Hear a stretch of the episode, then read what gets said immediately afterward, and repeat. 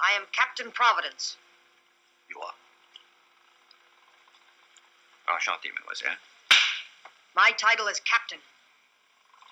Enchanté. Captain. pour les serpents, pour les enterrements.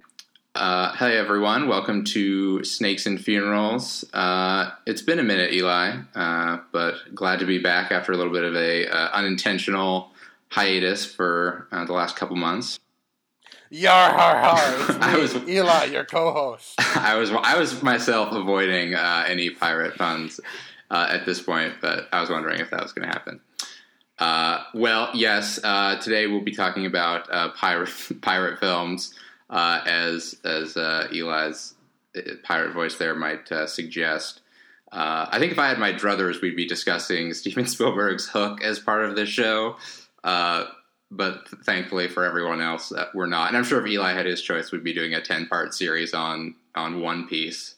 Exactly. And just so you know, One Piece is good in my book, and I uh, I imagine that this podcast, you know, will be about its normal length, but Ed, uh, Evan will have to trim down like an additional three hours of me going on One Piece tangents in this podcast. Clearly, Yeah, we'll Uh, have to do a, a. You and John can do a spin off show uh, of, of Snakes and Funerals that's just on on One Piece. Amen. But um, but yeah, so uh, we will not be talking about Hook or or One Piece, uh, sadly. But uh, we did end up picking uh, three films that I think form quite a nice little triptych. Uh, somewhat unintentionally, uh, we picked films that all ended up focusing on uh, women pirates, and uh, it's kind of made me wonder if maybe just women pirate movies are the best pirate movies because I- I'd pretty much rank these ones uh, up there. Um, and, and yeah, I think they form an interesting, uh, uh, interesting group of films that sort of talk to each other uh, in an interesting ways. So hopefully we can uh, explore that somewhat. So I guess I should name the films that we're talking about. So we're talking about uh, Anne of the Indies by Jacques Tourneur, Noroît. I hope I'm saying that right. I think I am. Uh, by Jacques Rivette, and Singing Behind Screens uh, by Ermanno Olmi. You mean we're not talking about the most recent Pirates of the Caribbean movie? There were the so Caribbean many- Six, give me more money. there were so many options that we could have done for this episode. That, so many roads not taken. Ah, yes. Uh, so, anyway, yeah, I'm really excited to talk about these films. So, um, I'm not sure if you want to just take it away. Or... yeah, let's just dive in. I don't, I don't really have an, an intro for. Uh, I don't have like a grand theory of, of pirate cinema to uh, start this show with. So unless you, unless you do, uh, I think let's just dive Pirates are into- cool. That's yeah. that's my. Uh, Let's just dive and into good, all good. Anne of the Indies. Uh, so I think this is uh, one of uh, Tourneur's like supreme achievements. Uh, I think really only Canyon Passage uh, ranks higher for me in in the uh, pantheon of, of Tourneur movies uh, than Anne of the Indies. And this is the third time uh, that I'd seen the film, and each time I just find that even at, at like 70 minutes and just this little sort of adventure movie that it grows so much richer and more mysterious uh, each time uh, that I see it. I, I think uh, Chris Fujiwara, in, in his book on Tourneur, um, describes the movie as a, a passionate and bleak study of disappearance and impermanence, which is a, a sort of lofty description for this pirate movie, but I think speaks to something uh, for me of why the film is is so mysterious, and it has this sort of dance of of like absence and presence uh, in the movie that I think is something that that crops up throughout Tourneur's cinema, but but for me finds its most uh, sort of most beautiful uh, expression here. Um, but it's also just an incredibly uh, beautiful, uh, fun movie. I think it's among the best like straight up genre pieces that Tourneur made, and I think has arguably the best cast of any film that he uh, uh, put together. And I think it just has this. It really gets the nautical sea air of of the pirate movie um, so beautifully, and uh, the movie has this like pungent quality. It's a world that you could live in and, and step into, and there's something about uh, Tourneur's Technicolor photography that that just uh, makes the whole thing seem almost like in a good way. I don't mean this uh, in a negative sense, like Disneyfied in a way. Like it's this whole world that you could uh, really step right into. And um, anyways, yeah, I, I just feel like totally uh, enveloped by this movie.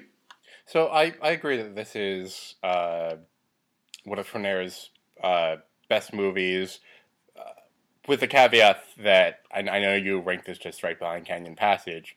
Um, for me, it's just that Tourneur has uh, quite a few great movies, and there are some I would rank above this, but that doesn't in any way, I think, diminish uh, my feelings for this film. Although I don't view this film as mysterious in I think the same way that you do, and I don't mean that in a pejorative, um, but compared to certain other Tourneur Tourneur films, um, like uh, as you said, Canyon Passage and um, I Walk with a Zombie, uh, Night of the Demon.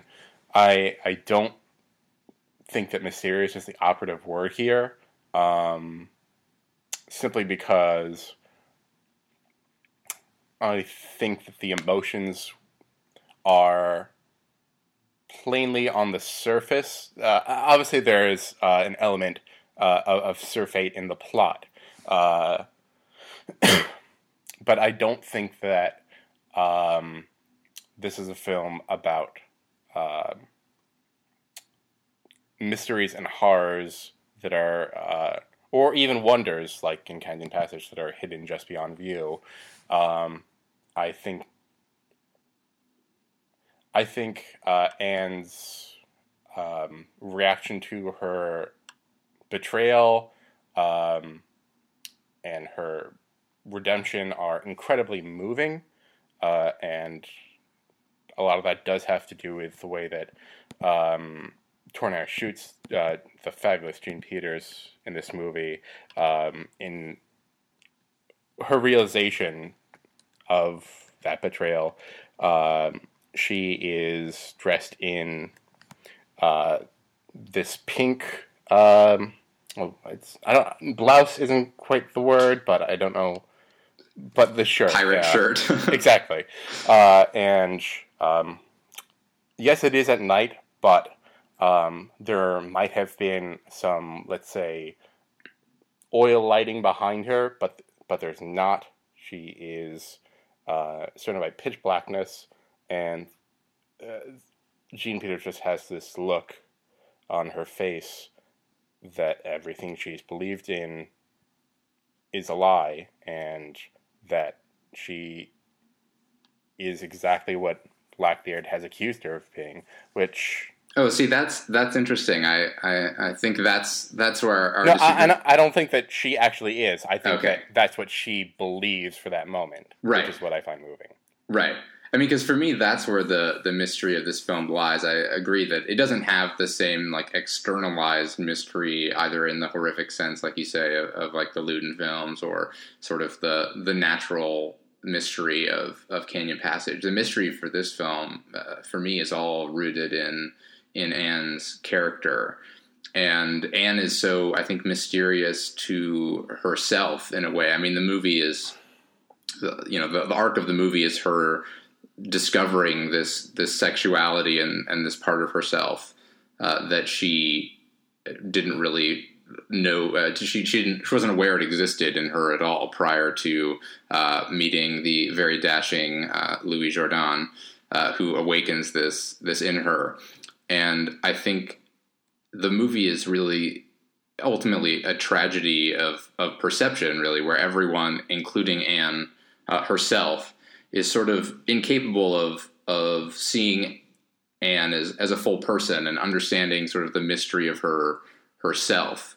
And I think that's that's for me where the movie is is most moving and where I find uh, Tourneur's ability to sort of suggest things that are just outside of, of view um, most profound. Okay, I, I see what you mean more, and yes, I was thinking of mystery in Tourneur as something that is, for the most part, dependent on uh, atmosphere, which is, is not something that this movie is lacking. I just wouldn't call it mysterious. I, I don't. Um, necessarily like the term Disneyfy, but there is uh, a vivid uh, vividness that really you can only get with uh, a set film like this. Um, that Tourneur doesn't try to uh, disguise, not not like a, a Sternberg way, but uh, in his own way. Still, I, I, don't think that mystery is quite the right term because uh, I am not entirely certain whether uh, whether Anne truly understands herself. And yeah, I guess you could use the word mystery. Uh, I just um, this this could be a completely semantic issue here.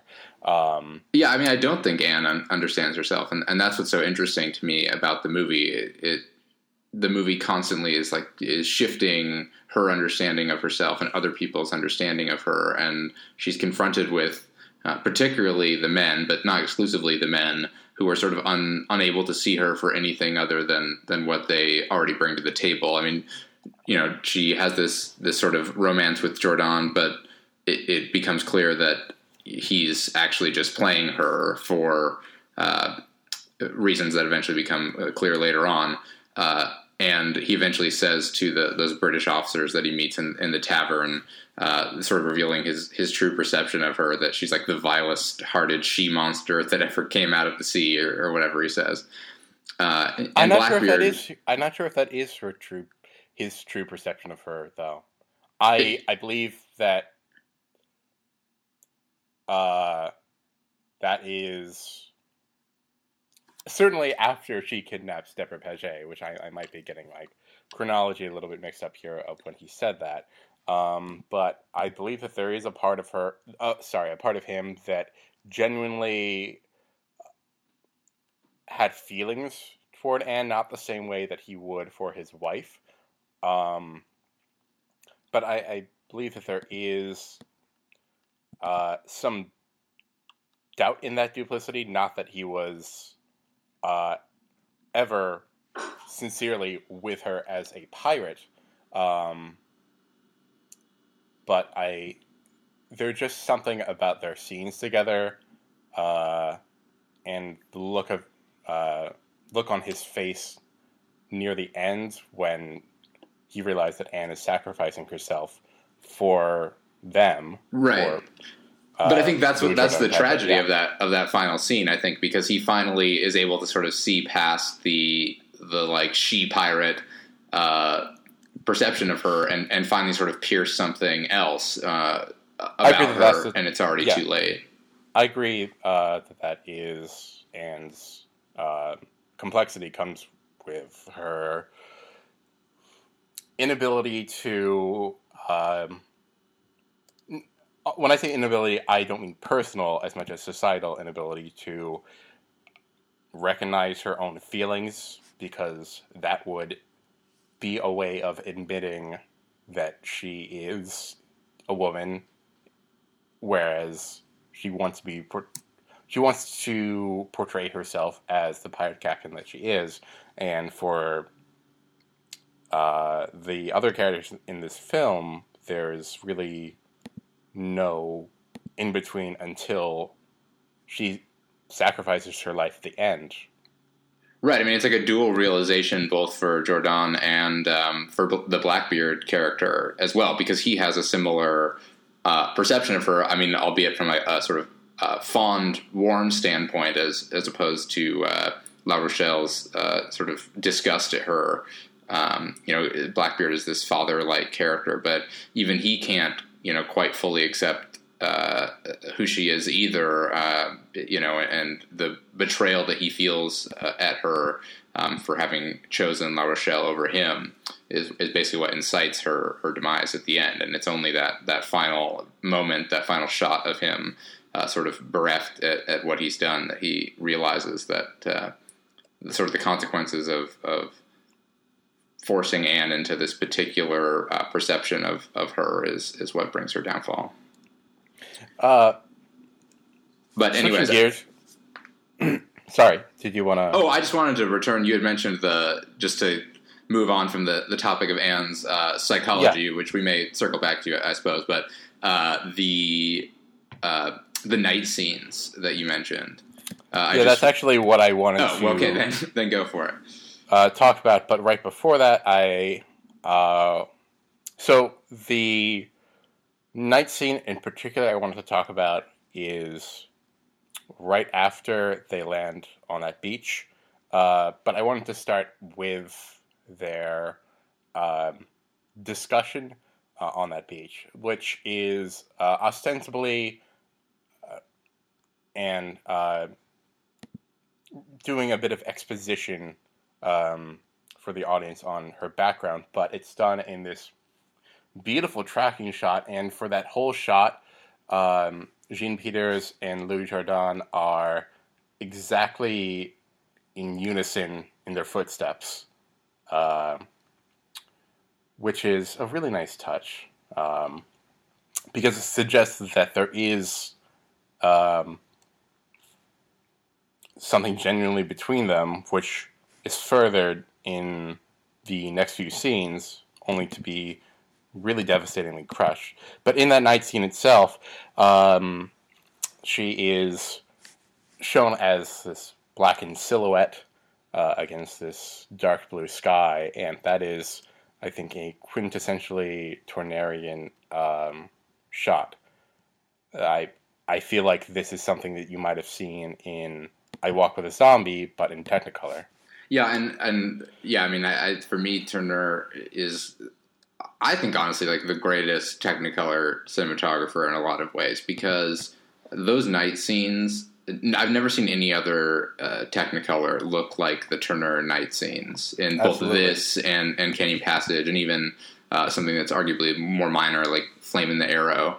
Uh, he keeps it so dark and crepuscular in a way that I think other people who worked in Technicolor around that time didn't feel confident uh, that the images would come through clear enough that they could kind of crush the the color and and the light so much. Um, but Tourneur just makes the whole thing like have a this a paradoxically like dark glow, like the the moon on the sea and the sky sort of has this this bluish glow to them, and, and I don't know. There's just the way that Tourneur shoots it at night in these Technicolor films, I think, is even more striking than than how he shoots uh, at night in, black and white, which is saying something. Sure. And yeah, there, there's a repeated image of uh, the Sheba Queen. Uh, not sure why it wasn't called the Queen Sheba, but um, yes, against that um, dark blue night sky on on uh, the ocean, and it's it's the exact shot that is repeated a couple times uh, until at one point you see that shot inserted again, but the ship is uh, turned a bit um, toward the right, and then when you see it, I think the last time in the film, uh, the ship is actually facing the other direction as it had been, and uh, that is a really neat little touch that Tourneur added there, um, because when you do that, uh, do see the ship going the other way. Uh, yeah, that is geographically, but it also uh, signals that she is um, running. I mean, running away, but obviously sailing. um, whereas she was in pursuit in the 1st Mhm. uh, part of the film. Uh, Do you? I wondering? Do you think? uh, Well, I, I've seen it three times, and every time I, I can't quite figure out actually how Tourneur accomplished some of the the ship uh, sequences because they, if they're miniatures, they're extremely um, beautifully crafted miniatures to the point where I, I can't even really tell that they're miniatures. Um, but it, it was like a smaller uh, budgeted film, so um, I'm assuming that it's a mixture of mini- miniature and matte. yeah. Um, and, and relating to the night shot, that specific shot on the night of on, on the beach, uh, not alone, uh, uh, that is repeated uh, when Louis Jourdan comes to uh, his wife's room only to see that she's not there. Uh, when he looks out into the moon moonlit sky, reflecting onto the sea. It looks very much like that earlier shot, uh, and before he even sees that note, I feel like that was a way of signaling to him that it was definitely Anne uh, who kidnapped his wife. Obviously, that is not a diegetic thing, hmm but uh, it's a really beautiful touch. And speaking of that note, I, I really love all the notes and maps and Yes. signs that are enclosed up in this film.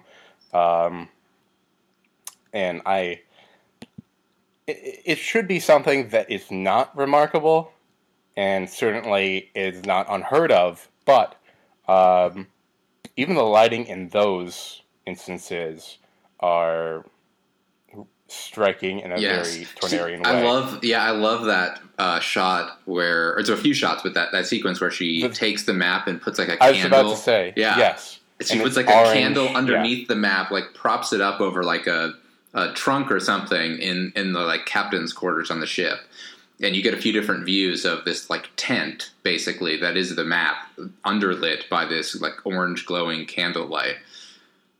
Yeah, great stuff. Uh, well, and, and maps and and uh, compasses and all sorts of navigational tools are always like the signal uh, pleasures of uh, of pirate movies in a lot of ways, or one of them, anyways. Uh, Why guess I do you think? oh, go ahead. Why do you think uh, that the way that Anne dies, shot by cannon instead of a sword fight, is particularly tragic? I'm saying, Oh. why do you think I think this too? And I'm assuming you Right, do. right. You're leading me Um, on. Exactly. Yes. Um, whereas she was already, we already knew that she was going to die. I think that was at least very much implied that she was doing this as a way of sacrificing herself. But why is that, which is almost like so uh, an adventure movie where someone does something heroic and then dies of cold is, is how it feels like. right. Um, but she'd already committed herself to death. Yet that I, I think that the nondescriptness of it all makes that more tragic. That she couldn't Absolutely. have that final heroic moment.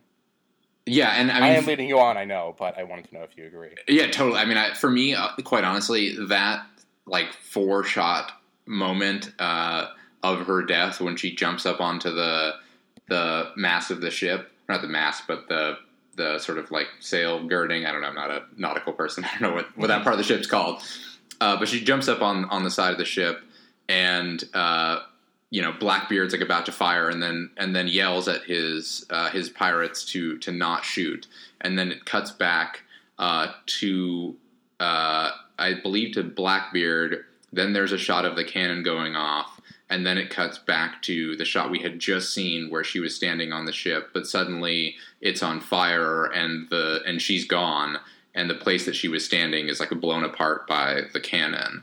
And for me, like that is the Tourneur's greatest moment uh, in all of his films, and the reason is I think it, it gets to exactly what I sort of opened this with, with what Chris Fujiwara talked about as this like disappearance and impermanence and this absence and, and presence. Like it's an erasure of of Anne. She doesn't get to die as you suggest in a heroic fashion. She is literally torn out of the fabric of the movie, and it happens in in just a, single instant, basically like four quick cuts. And the first time I watched this movie, I like just I had a physical reaction to suddenly seeing Anne on that side of the ship and then just being gone instantly.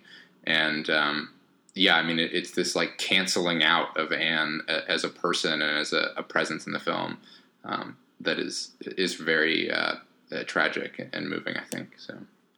Um, so I forget the doctor's name, but he's played by Herbert Marshall. Yes, oh, I'm glad. I yeah, I'm glad. We're, I want to talk about the sort of the side characters in this because Sure. They're Uh, and, wonderful. and you had mentioned to me um, over text that um, this was Herbert Marshall, and, and I certainly didn't recognize him. Um, but yes, just, this was the great Lubitsch era actor, Herbert Marshall. Uh, what's interesting to me is, of course, Tourneur had no control over these scripts. Um, yet this almost seems like an, an authorial insert uh, in in Herbert Marshall's character as the conscience of the film, hmm um, and I think that has something to do uh, with the fact that it is Herbert Herbert Marshall. Not that you had to actually know that, I certainly I didn't, but um, he does have this aura about him of a weary man who has seen it all already and just wants there to be good for once. And I and I think that does has something to do with the tragedy of this film.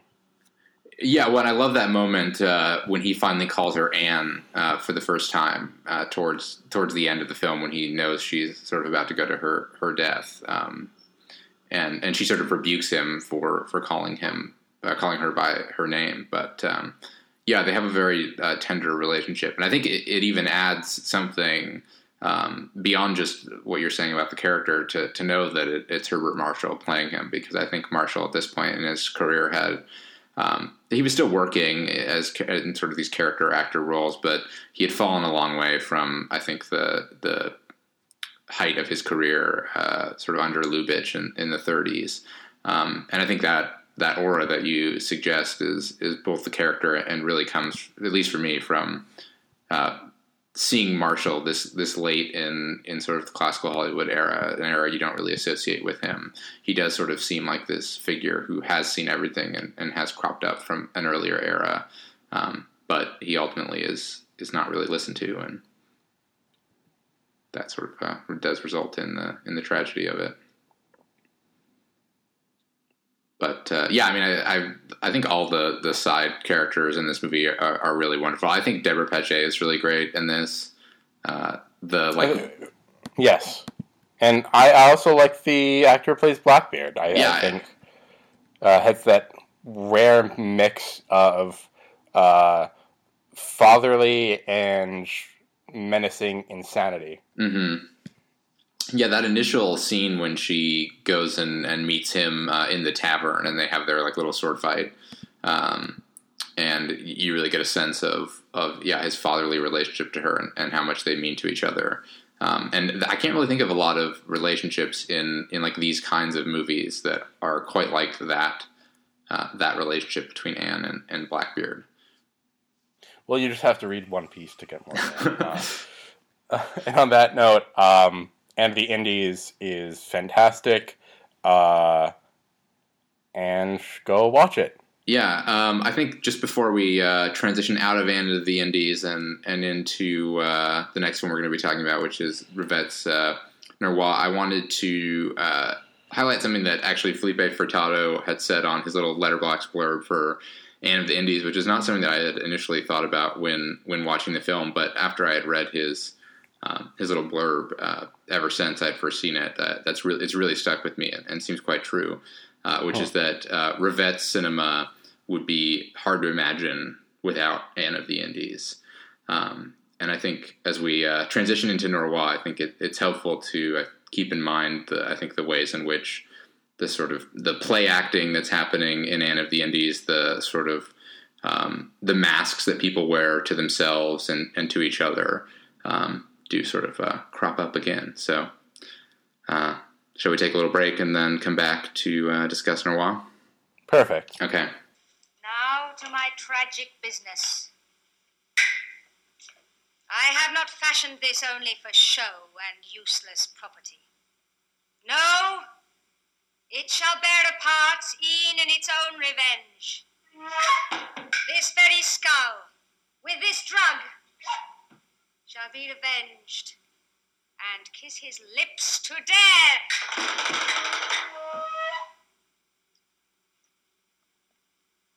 as much as a dumb thing can, he shall feel. What fails in poison will supply in steel. All right, and welcome back. Uh, and now we're going to be talking about uh, Jacques Rivette's uh, Noroît, which is the uh, second in terms of, of uh, films that he made in his uh, Scenes from a Parallel Life series. I think it opens saying it's the the third film in the never really completed uh, series. Uh, but in any case, this is uh, the sort of pirate adventure film um, mirror image uh, in a lot of ways of Duel, which uh, plays with with sort of film noir uh, conventions in this Rivetian way. And I think what's what's particularly fun to me about Noroît is that something like Duel, which is playing with these these film noir conventions, I think the audience, both the audience and Rivette, come to something like Duel with maybe a clearer sense of exactly what the iconography and um, sort of syntax of, of film noir is. Uh, whereas I think, though we obviously selected pirate films today because the genre of films that we like, I think there are less obvious signifiers. It's less sort of built into uh, movie like watching context, like as film noir is. Uh, that I think it doesn't register quite uh, so clearly what the what the genre is. And so I think uh, part of what I love about Noroît is that Rivette sets out to to make a pirate film, but in in classic Rivetian fashion, it uh, sort of moves into being many many other things uh, simultaneously. And uh, though it, it constantly sort of rooted in, in ideas of, of pirates and um, this the relationship between uh, Geraldine Chaplin and uh, Bernadette Lafont, who is a uh, a pirate that she wants to take revenge on.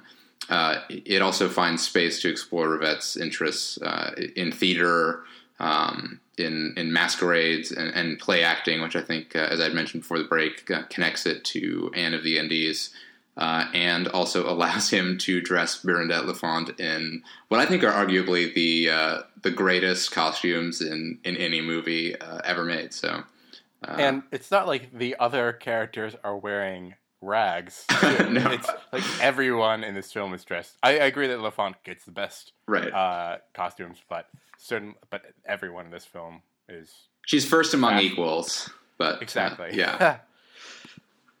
you know, I talking about um, familiarity with genre coming into this, uh, I certainly agree to you, with you that from a film perspective, um, noir is much more recognized as a genre than uh, any sort of uh, pirate trope in, in movies. Um, but I, I, think that there are um, aspects of this movie that are readily familiar uh, in in terms of tropes and, in genre, but that they don't really come from movies. Certainly, we'll get to what movies seem to be in this movie's DNA very much, and there are several. Um, but uh, it it does seem to reach back farther toward, as you said, theater and, and literature, um, with the idea of being a revenge film and uh, info- in infiltrating uh, an organization um, almost brings to mind um, infiltrating a lair like in uh, a Silent Lang movie. Mm-hmm. Um, and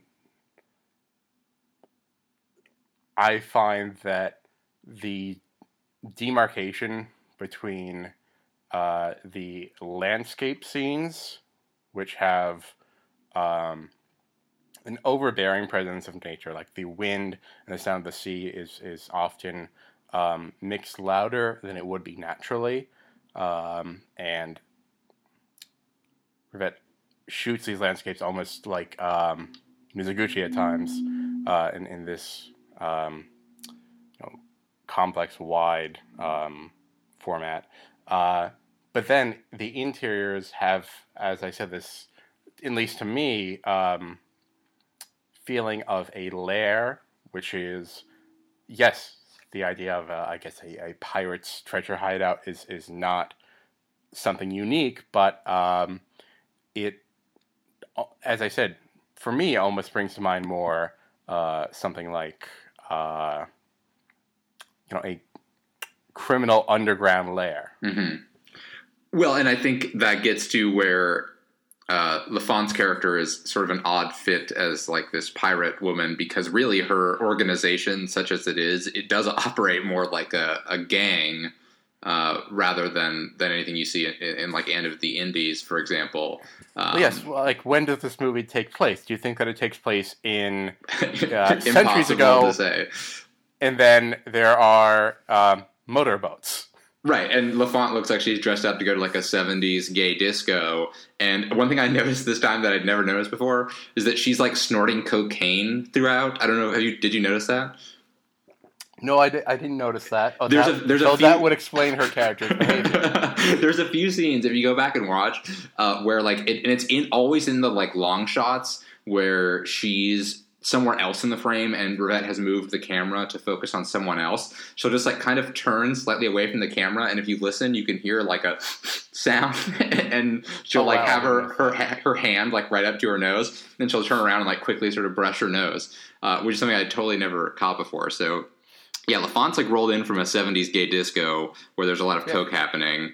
Uh, aren't aren't some of the let's say like more minor pirates part of I believe a dance company? uh, are they like explicitly part of a dance company? Not not like credited, but I Right. believe that's where that found them. If Oh, okay, correctly. okay. I didn't know that. Um, so Um, that there is, uh, I, I think, a purposeful mixing of, uh, you know, cent- centuries old stagecraft with um, 70s. Uh, I'm not sure if avant garde would be quite the right word to use Mhm. here, but let's say the more chic, uh, happening uh, art scene. Uh, and I, I just want to say we, we might be making this film sound like it's almost funny in the way it does this, and I'm not saying that there aren't any moments of humor in this film, uh, but it's a really horrifying, unnerving film at times. Uh, and I think there's no better example of this when, up until this point, all the deaths in the movie have been either off screen or done in a way that is very theatrical and, and not convincing at all.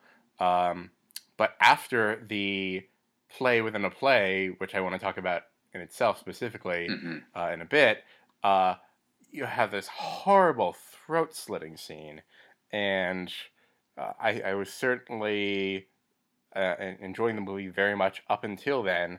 Um, but it made me realize that there was something going on in this movie that I didn't realize was there. That it seemed like everyone was almost not just uh, actors playing pirates, but actors as characters playing pirates.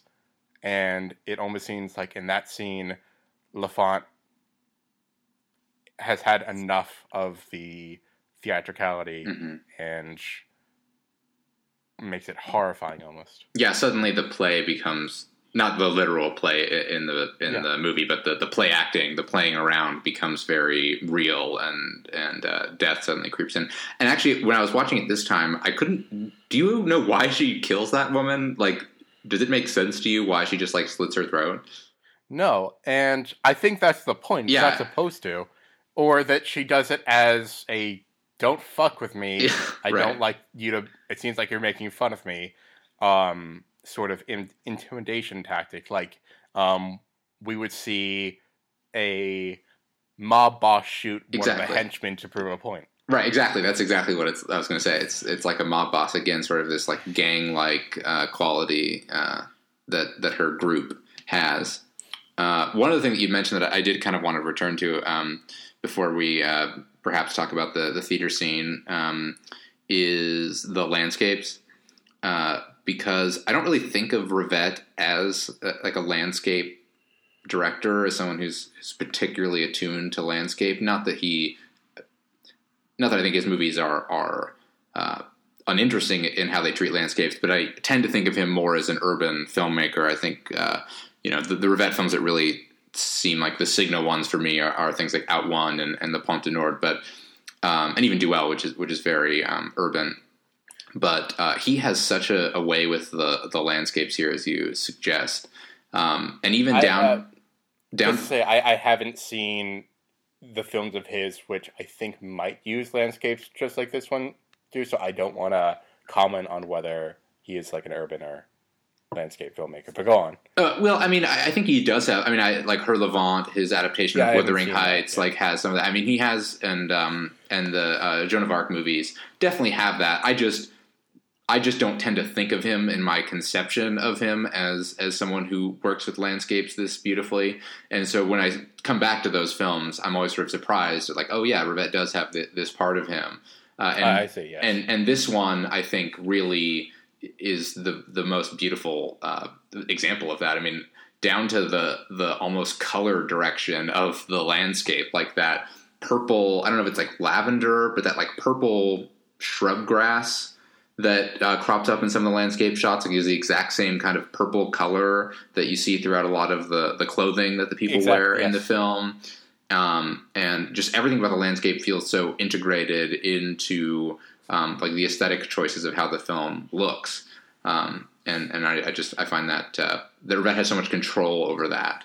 Um, are really a testament to how how much he's thought through the look of this this film and and the crazy costumes and the um, the more outlandish gestures aren't merely just something that he's doing for their own sake, but have been clearly thought through as as being of a piece, even if uh, even if they're somewhat inexplicable um, to watch. Yes, one of the, I think, uh, less explicable uh, elements is all the English dialogue, which uh, I, I suppose is like casting a curse in some scenes, but seems um, to be just an alternate to French dialogue in some other scenes. Um, and I I don't know if that is an indication on Rivette's part of his um, feelings toward in relationship to the English language.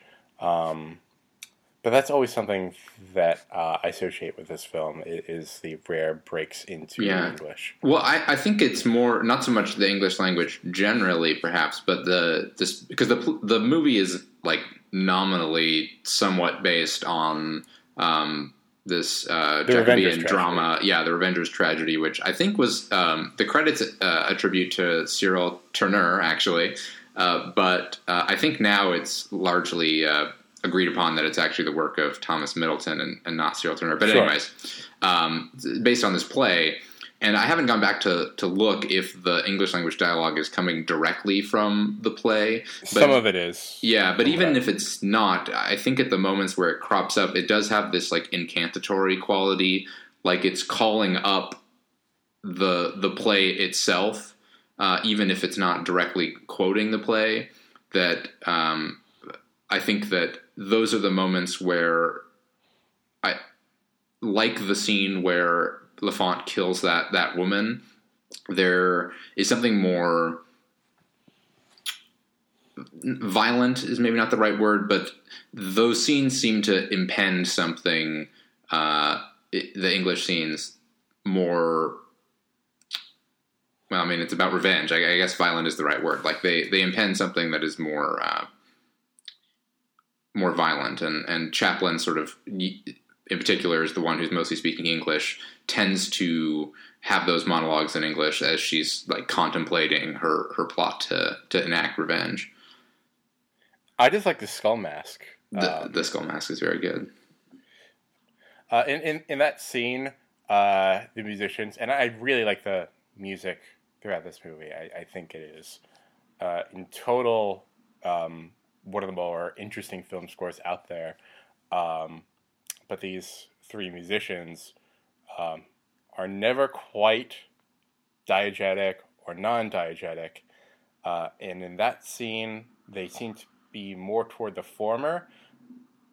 But their music in that scene in has is like little impacts on the scene, a uh, little bit of punctuation, uh, in a way that almost seems like Rivette trying to emulate at least what he believes to be Noh drama, uh, Japanese Noh theater. Um, I'm not saying that it is a one to one thing, but um, it it really reminded me of uh, that, or at least I should say, Noh drama from what Rivette might have acquired from seeing so many Mizoguchi movies. Mhm. Yeah, I think I hadn't thought about that connection, but I think that makes a lot of sense. I mean, I'm no expert on um, Jacobean drama and what music would have perhaps sounded like uh, then, but uh, I, I find the, that connection a- a reasonable one uh, to make. It does have the tones of the music, and as you say, the way they're deployed are are quite similar. Uh, I, I remember um, reading uh, Jonathan Rosenbaum's review of, of this movie, um, and of course he, he talked about he, how he was on the set because, of course, he does. Um, Rosenbaum never never misses an opportunity uh, to name drop. So Yes. But uh, I believe the films that he references for this are uh, Moonfleet, which I Yeah, totally absolutely. agree with, and House of Bamboo. And oh, that's an interesting one. I get what he meant that that has um, some elephant, so, excuse me, some element of uh, infiltration, um, like infiltrating society. But I don't think that, that is a particularly one to one example in the same way that I actually think that Anne of the Indies does. Uh, and um, what we were saying before break about how Anne of the Indies uh, was an, impactful film uh, for Rivette, I, I think you can really see um, this in that light as of the Indies remade, but um, both uh, Anne and Louis Jourdan's character are women, and it's following the infiltrator Mhm. into this. Yeah, Yeah, But no, of course- that's exactly right. uh, but of course, it's not a one to one for anything like this. Uh, but I just thought that would be Well, how how could anything be one to one when this ends with like the uh, like si- like intercutting silent sixteen millimeter footage and like the blasted like red tinted scenes? I of- love the red tint. yeah.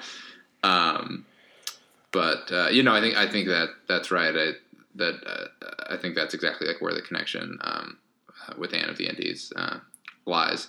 And I think also, as I had said before the break too, like something about the the way in which everyone isn't just play acting like in the theater scenes or um, sort of even just as a like an actor um, sort of having the free ability that Rivette gives his actors in the film to um, to sort of have moments like that, but that they're actually all play acting for each other. And part of the infiltration, as you say, is this this mask wearing, whether it's the literal mask of the of the skull um, or the sort of shifting uh, personalities that they uh, take on.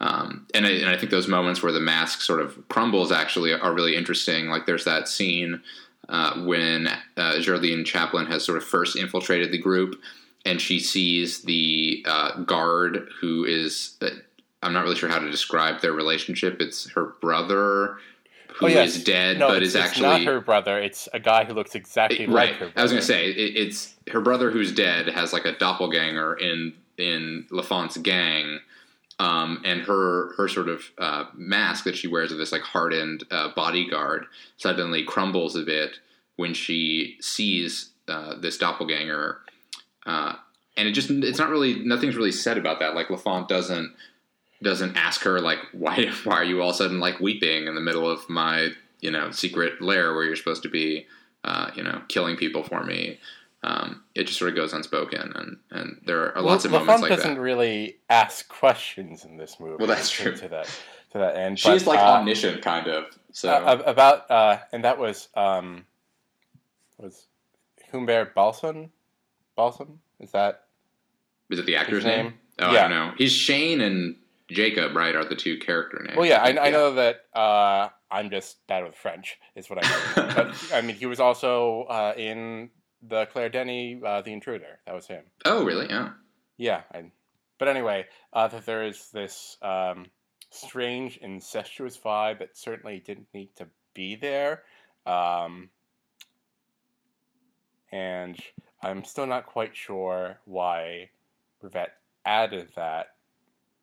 Um, other than perhaps a, as a way to give um, um, Geraldine Chaplin's uh, character some hesitation in her actions, hmm and and to further the idea of doubling in Rivette's movies. Speaking of hesitation, um, I believe this is when there's an uh, an attempted coup, but then um, Chaplin's character hesitates. Uh, at night, there's that repeated uh, insert of uh, wispy clouds passing over a full moon. Uh, and I still can't pin that image down in terms of any um, concrete meaning, but um, that is one of my favorite uh, images in Rivette's filmography. hmm Uh, do you want to talk about the, the theater scene since we've mentioned it and haven't really uh, uh, dug into Yes. it at all? Because I think that's the, in a lot of ways, the, the key sequence in the movie. Uh, the sort of mise en abyme, uh, like infinite mirror uh, refraction of the, the action of the movie writ large, uh, performed in this uh, in this theater piece that uh, Chaplin plays the the woman who she's just murdered, who is uh, I believe Lafont's sister, who for reasons that are never really clear, Lafont has like locked up in her lair uh, and seems to to take pleasure in, in tormenting.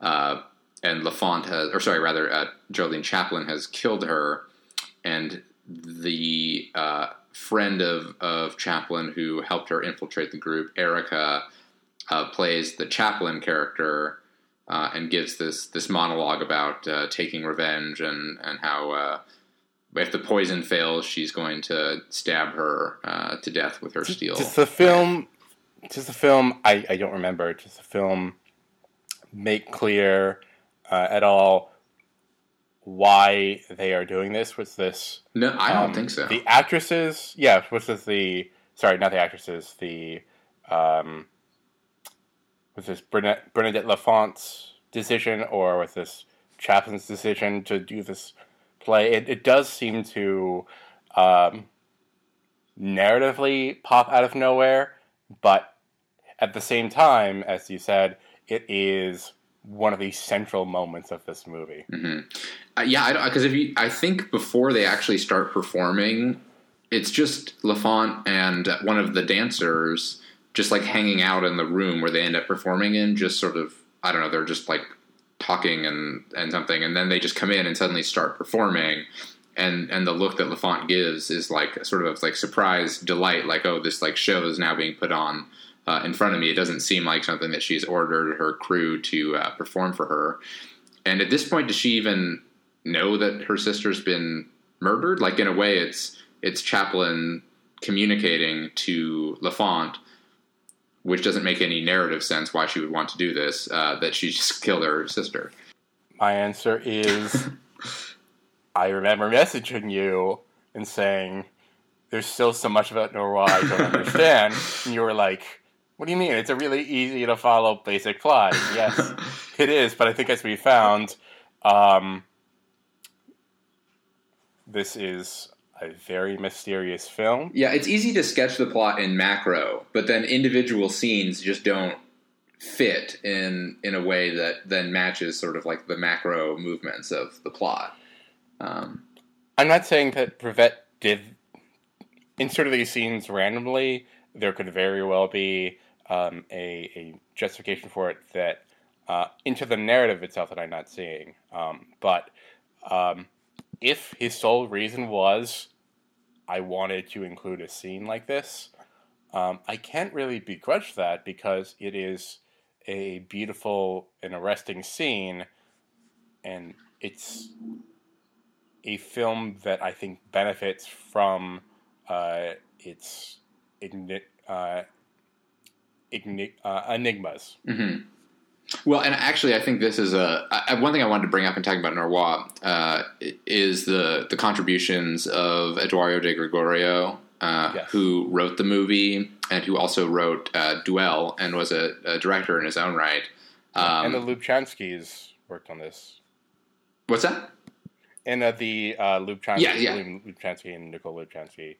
Um, did, But yeah, uh, I mean, I- think uh. De Gregorio's contributions to to this and Duel are um, really essential to how these movies play because I don't think that Rivette on his own actually would necessarily craft a scene quite like this. Uh, Rivette often has these these theatrical scenes within his films, but as I was watching Noroît, I was struggling to think of another one that plays so without uh, sort of a narrative, a narrative that sets up why it's happening, like something on love, like like uh, Love on the Ground, has this really extended uh, sort of play within the film sequence, but it's very very clear why it's happening, who's sort of directed that it should happen.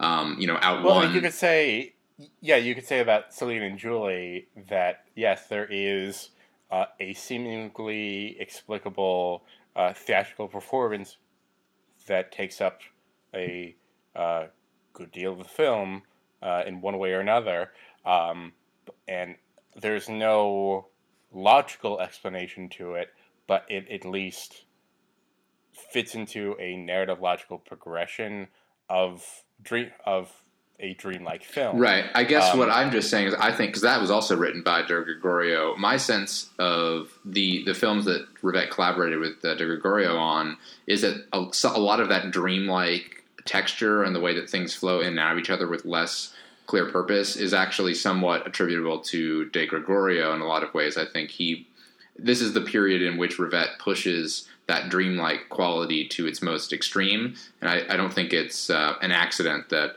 it, it happens sort of uh, when he's working in tandem with with De Gregorio, who I believe was the one who actually introduced Rivette to the play uh, as well.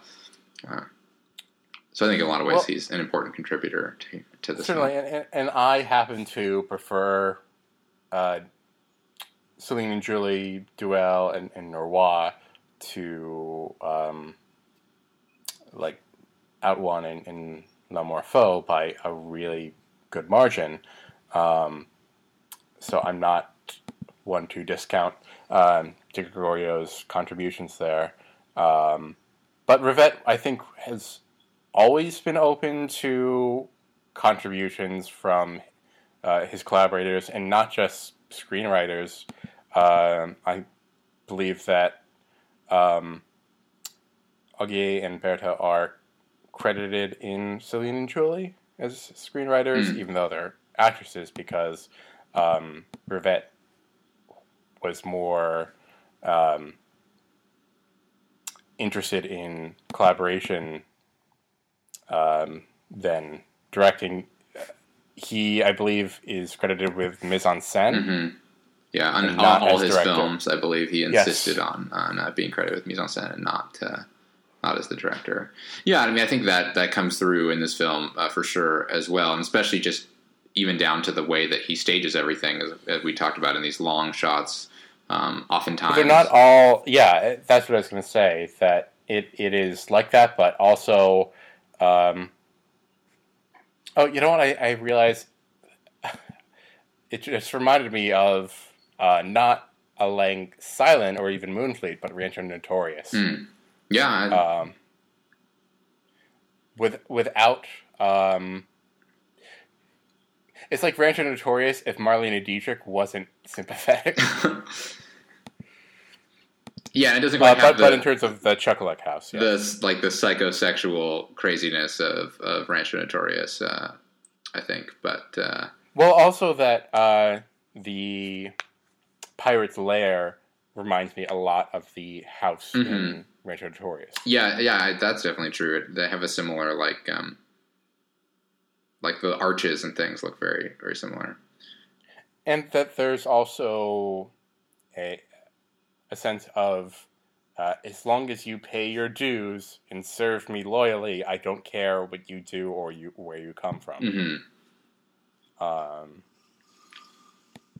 Well, I think one last thing we should talk about, uh, unless you have something else you want to say, is is that final sequence which we alluded to briefly. Uh, because aside from the the theater, the play within the film, uh, I think that that final sequence is what really stands out uh, for me in in this film. yes, and I I'd be happy to talk about it. So go go ahead. Well, yeah, I mean, I I don't know that I can really uh, explicate exactly what what's happening, but basically, the last half hour of the movie it, is just this long uh, masquerade sequence where they're sort of dancing around and and performing um, these like acts of of violence, sort of fighting against each other, that then uh, eventually turns into like actual death with with Chaplin and uh, Lafont sort of stabbing each other simultaneously, which concludes the movie. But intercut between all of that are, as I had said before, these the tinted red sequences or shots rather, and these uh, black and white 16 millimeter shots where suddenly the soundtrack goes silent. Uh, and this is also roughly around the time in the movie where we realize that Bernadette Lafont can like summon the sun to like zap people to death.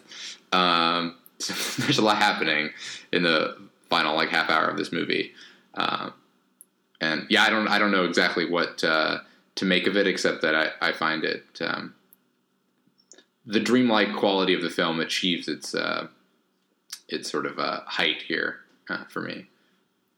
Well, it's it's also um, in, in in this the characterizations I think fall away purposefully. I don't think that's a, a mistake or a, a failing in any way. Uh, and on the one hand, there is a a what do you uh, uh, an ascension into um, a sort of mythic quality in our leads, but everyone else um, becomes more uh, anonymous masked actors and actresses and become bodies in space. But at the same time, um, Rivette almost seems to want to continue what happened with Duel uh, with these mythical figures. Of course, he even brings back the idea of a sun goddess. Um, and I think those contrasts, um, in addition to the absolute wild um, formal experimentation with the silent sequences and, and the uh, red tinting, Yeah, I mean, I think that's seem like a breakdown of everything. yeah, I think that's a great point about the way that the Yeah. the um, the characters sort of seem to who have already been unstable as as like consistent people throughout in a lot of ways um, do really fall apart once they like actually put the masks on. kind of like that. But uh, yeah, and actually, I think uh, it, Rivette doesn't quite achieve quite the same uh, nighttime luster that uh, Tourneur does in Technicolor. But I do think the the way that the sequence all happens at night and the way Rivette shoots it uh, again kind of connects it to Anne of the Indies. There's a, a somewhat similar, um, very beautiful. Uh, Well, the nighttime. accumulation of death in skulls in a smuggling uh, area almost reminds me of Moonfleet. hmm Yeah, I definitely think that there's a lot of Moonfleet in, in this one. The that etern- the eternal snakes and funerals uh, movie. I feel like every episode we uh, something connects us back to to Moonfleet in some way. But And of course, Bernadette Lafont is Sunfleet. Sunfleet, I'd watch that. Yeah. Okay, well, shall we uh, On that note, transition uh, one more time to a break, and then we'll uh, come back to discuss singing behind screens.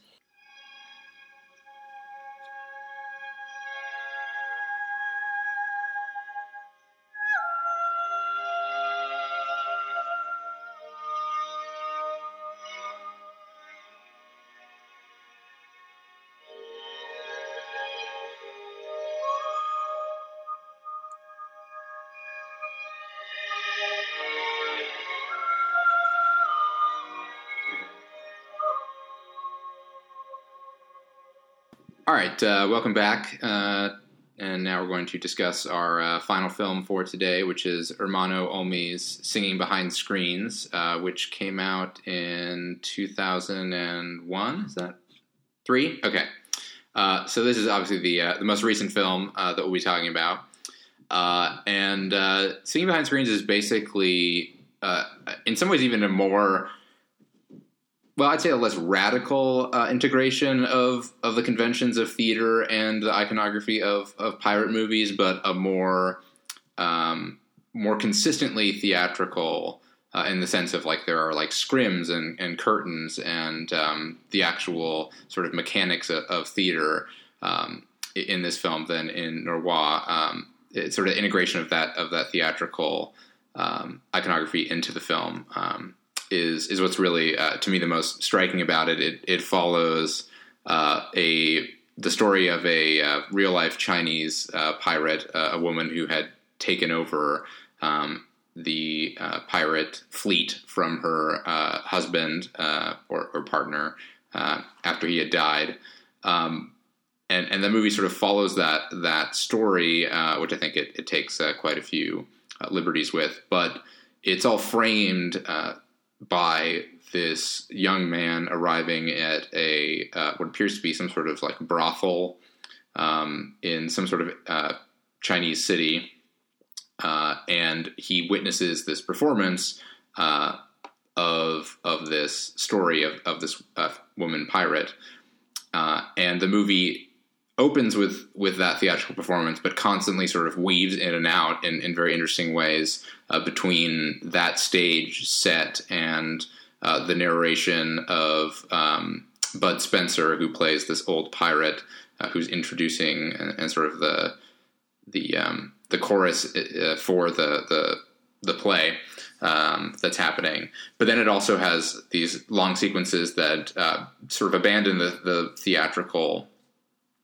uh, staging and are actually just like very beautifully shot outdoors in these like really stunning uh, landscapes and uh, is constantly switching back and forth between them. And anyways, I the way that this film looks, both when it's in its more theatrical mode and when it's sort of out on the actual high seas, uh, is for me what's what's so remarkable about it. It is just an incredibly uh, beautifully shot movie. Uh, yes. So. Um yeah, I, I love uh, Bud Spencer in this, who uh, has an almost Wellesian vibe of, of giving, uh, of telling a sea shanty to the audience.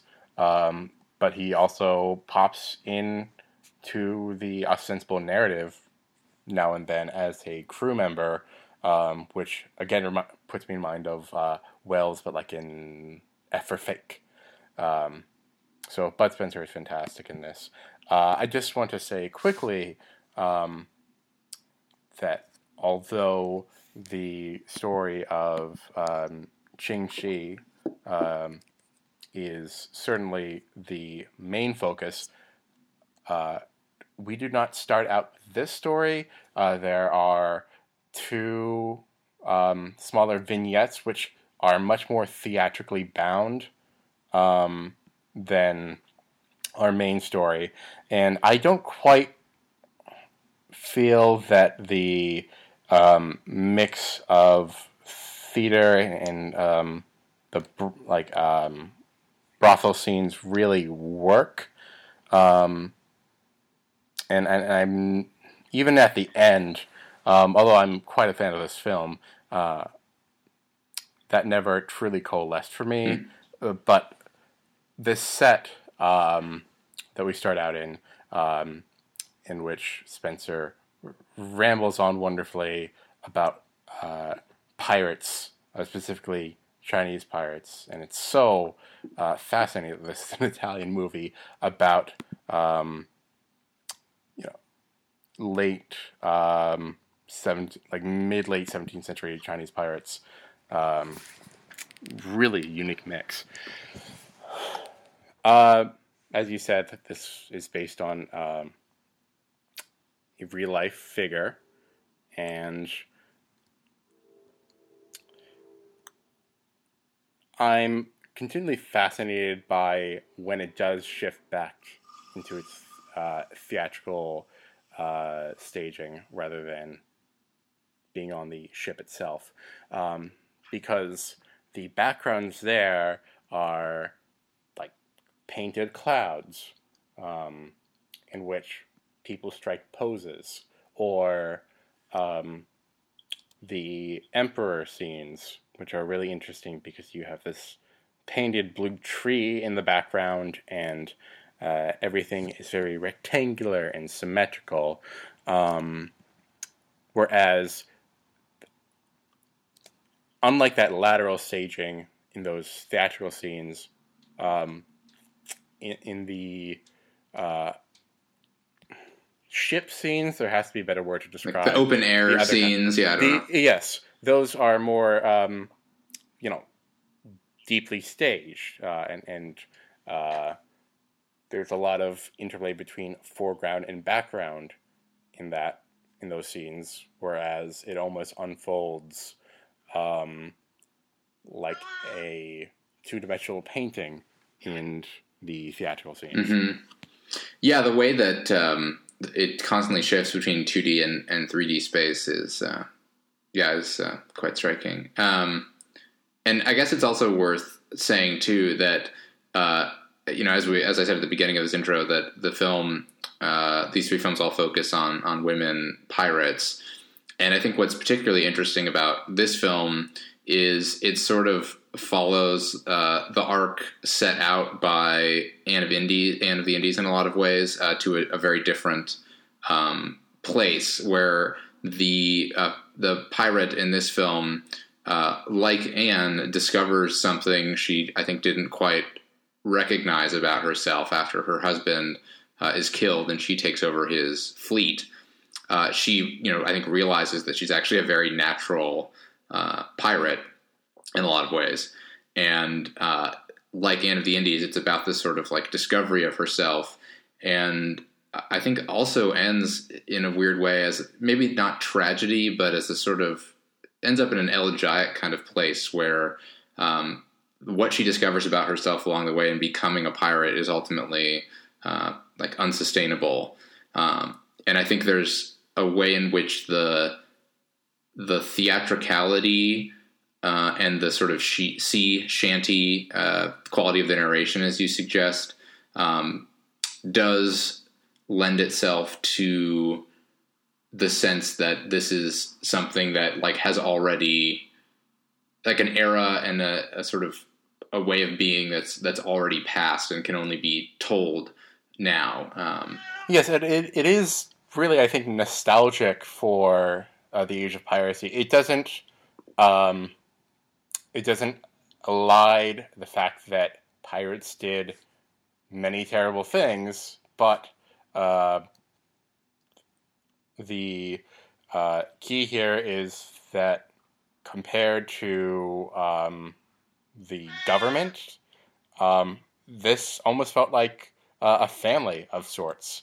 Uh, and for her to abdicate was to save not as much herself, although she does save herself, but to uh, save everyone um, who is under her fleet. And the the device of the kites might have been um, Olmi's invention because I don't see any sources that say that that actually happened.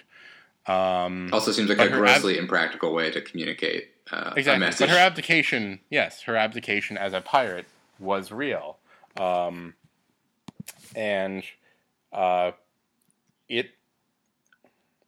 This film's transition from uh, sort of a, a spectacle and, and sea shanty stories um, that have a sort of almost raucousness about them to something very solemn and moving about um, pride and sacrifice um, is remarkable, and I'm surprised that this film isn't better known. Mhm. Well, and I, I guess I want And also, it's gorgeous. Yeah, because it- like Olmi, one one shot that always um, has popped into my mind since I've seen this is um, seeing a rowboat in silhouette against bright waters, and uh, everything i on the boat is uh, uh, all darkened with shadow, um, so that it does um, look like almost a magic lantern silhouette. And how uh, her husband, right before he dies, um, is shown, as I said, in that um, depth of field um, in his room. Um, and he's in the foreground, uh, and his wife is uh, in bed in the background with all, all these other objects, lighting, things to give him presence. But then he looks into not a mirror, but um, a glass surface um, to see himself, and he uh, looks weak now. And it is a beautiful reversal uh, of fate because he's dying.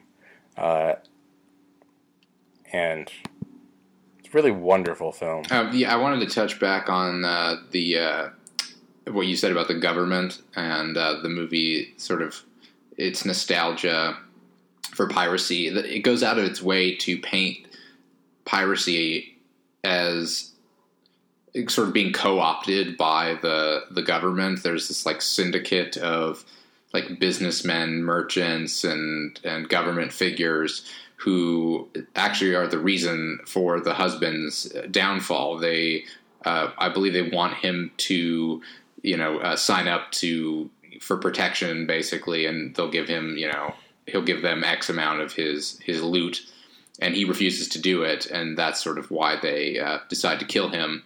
Uh, and I think, as you said, the movie's vision of piracy is like a fundamentally romantic uh, occupation, despite the obvious uh, violence of the, the profession, uh, gets at, or rather, that the the vision of government of these rich merchants sort of corrupting this, um, you know, violent but perhaps in some ways like noble uh, profession of piracy uh, is, is core to the film's uh, tone. I think. Mm-hmm. Um, and to your point, it, it's not just um, you could have a good film, but a about um, about this pirate captain and her exploits and her abdication. Um, I think you could still make a good film about that. But what makes this film unique is not only its theatrical context, but that it contextualizes her um, within history um, and how she is directly at odds with a um, with a government that itself is dying, and there is something I think very elegiac um, about this movie, as you alluded to. Well, and the the final uh, narration that uh, Spencer gives is about how after her abdication, which is done in this really beautiful sequence where she, uh, for the first time after becoming a pirate, puts on sort of like traditional uh, Chinese uh, women's clothes again and makes her way to the emperor's ship. Um, where he like descends this big, elegant staircase at like the mast of the ship to come down to her. Um, and has this really beautiful line that he says to her that forgiveness is mightier than the law. And then it transitions to uh, Spencer's narration, where he basically says, after this point in history, you know, women went and, and went back to uh, being behind the screens, and basically implying that after she's abdicated, that she's willingly put herself in a subordinate position to uh, the emperor, to the sort of male uh, society of these merchants and the government that, that want to control uh, and want to cut on, on, the piracy. And I think um, the movie both finds that gesture that she makes, as you say, beautiful because it is a, a sacrifice that she makes to save this family that she sort of developed on her on her ship. Um, but I think also sees it as as tragic as fundamentally giving up something um, that is not really uh, sustainable uh, if you're going to be a, a woman who sort of embeds herself in these very male uh, power structures. You know that that's something that this has very much in common with uh, Anne of the Indies, and I, I just want to touch on Noroît briefly again for a second. That I did do find it curious in uh, that that was never uh, an issue in Noroît, but I think that has to do with the fact that that film is meant to be not set in a specific time period, whereas these are both films set in the 17th century. Or no, the 18th century. Mhm. Yeah. Yeah, I mean, I think in, in a way, the suggestion that both the Olmi and the Tourneur make is that for a woman to, in in this time period, to uh, assert herself uh, and to be sort of uh, the agent of, of her own destiny is like in and of itself a sort of piratical act. Like you're taking something from the the power structures and claiming it for yourself. Um, and I think that gets to why Olmi in this film sees piracy as something uh, perhaps noble when it's tied to um, a character like this. Well, I think when she um, defeats the general by using superior tactics, and he's forced to uh, confront that in himself, that uh, he lost to her, that it's not. That he realizes that it's not humiliating because she's a woman, it's because she is the better tactician. Um, I think further elevates her uh, heroic status um, in the film's eyes. Right. I mean, she's yeah, she is also just like a, a very good pirate. I mean, the movie very clearly communicates that, and a very um, humane pirate, as much as you can be as a humane pirate. Uh, she doesn't allow her crew to just like murder uh, wantonly uh, and to like assault the the victims that they uh, take on board after they capture another ship. Um, and is very kind to the like poor people of the ports that she uh, docks in, uh, and and sort of like a I guess it's almost like a Robin Hood like character where she's really you know focused on stealing from the government, um, and not uh, quite so uh, openly hostile to just any any ship that she could go uh, rob for the loot. I also love one little touch too that she uh, asks her uh, her pirate team to not refer to the loot as loot, but to refer to it as I think uh, transshipped goods, which I just I thought that was very funny. Yes, and, and that's because in her eyes, um, she is not as much uh, a rebel against the government, but an alternative to the government. So wants to speak of this, not even in terms of standard um, standard pirate terms, but um, using that language, which almost sounds uh, bureaucratic to the point of being funny, but uh, I don't think that she views that as being a joke. Mhm. So that was a nice little touch, as as you said. Mm. No, I, I haven't seen any of uh, Olmi's other films, and obviously, I can't imagine that they're like this and that they're about pirates. But um, have you seen any of his The- work? That, The only other film of his that I've seen is one of his earliest film, might be his first film. I'm not sure off the top of my head, which is um, I believe it's I fidanzati, which is um, the fiance or the fiance is like uh, about a young uh, couple that's engaged to be married and um, he goes off to like work in another village. It, it's it's also poetic in some ways, but it doesn't have anywhere close to the like density of the mise en scène of this or the uh, anything close to the scope and um, sweep of, of this film. Although I'm very curious to see his uh, film, The Profession of Arms, which he made, I think, either right before or right after this, and is uh, sounds very similar in terms of um, sort of its its scope and uh, adventure like quality. I think it's about uh, Crusaders or or something to that effect. But no, I'm not a, an Olmi expert. I was just curious. Yeah. Um, but even as, as someone who, whether this film is representative or not, you know, I, I don't know. Um, I, I certainly would like this film to be uh, more well known. Yeah.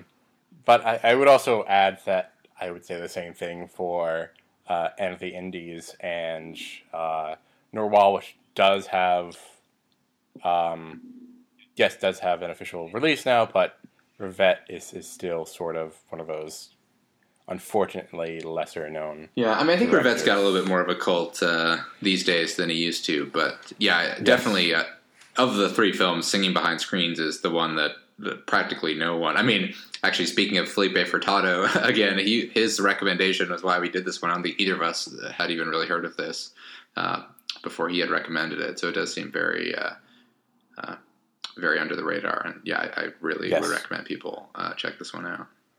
And I, I, I don't think that um,